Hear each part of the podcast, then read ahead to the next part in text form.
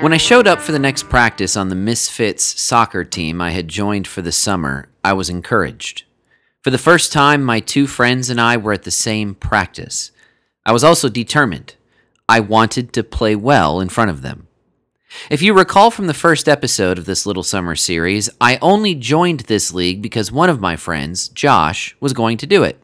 When another friend who had never played organized soccer before, Jeremiah, said he would also do it, I gave in and joined too. So there we were.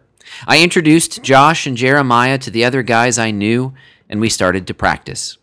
As we began, it was more of the same for me. I had a few times where I would dribble the ball forward and leave the ball behind. That didn't feel great.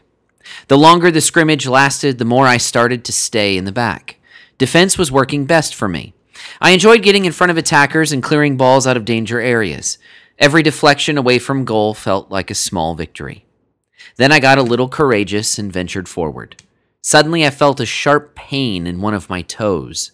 Jeremiah, of all people, had stepped down on top of one of my shoes. It hurt. I immediately apologized in my mind to all of the professional footballers who I have criticized for overreacting to seemingly innocent contact. When it comes to toes, I get it now. I have felt the pain.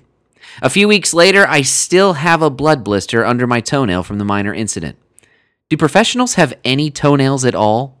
If so, how? These are the new questions now in my mind. Jeremiah, for never having played before, was pretty good. He did a good job of being in front of goal at the right time. He picked up two garbage goals for his side during the scrimmage. If you're keeping score, like I am, that means Jeremiah scored twice in one practice, while I have scored once in three. After practice, I congratulated Jeremiah. He congratulated me back, commenting on my stamina and energy. I guess I have that going for me. I was excited for practice, though, the following week. I could tell that I was improving with each one. Two days later, however, I got a Facebook message from Clyde, the team captain. The season had abruptly been called off. There was no explanation, just information on how I could get a refund on my registration for the league. It felt wrong and so cruel. What now? What about my family coming to watch me play? What about me and my dream of getting to play in an organized match for the first time? Most importantly, what would this mean for the podcast series I had just started for this purpose? Canceling the league would ruin everything. Or would it? Find out in the third and final episode of this summer series.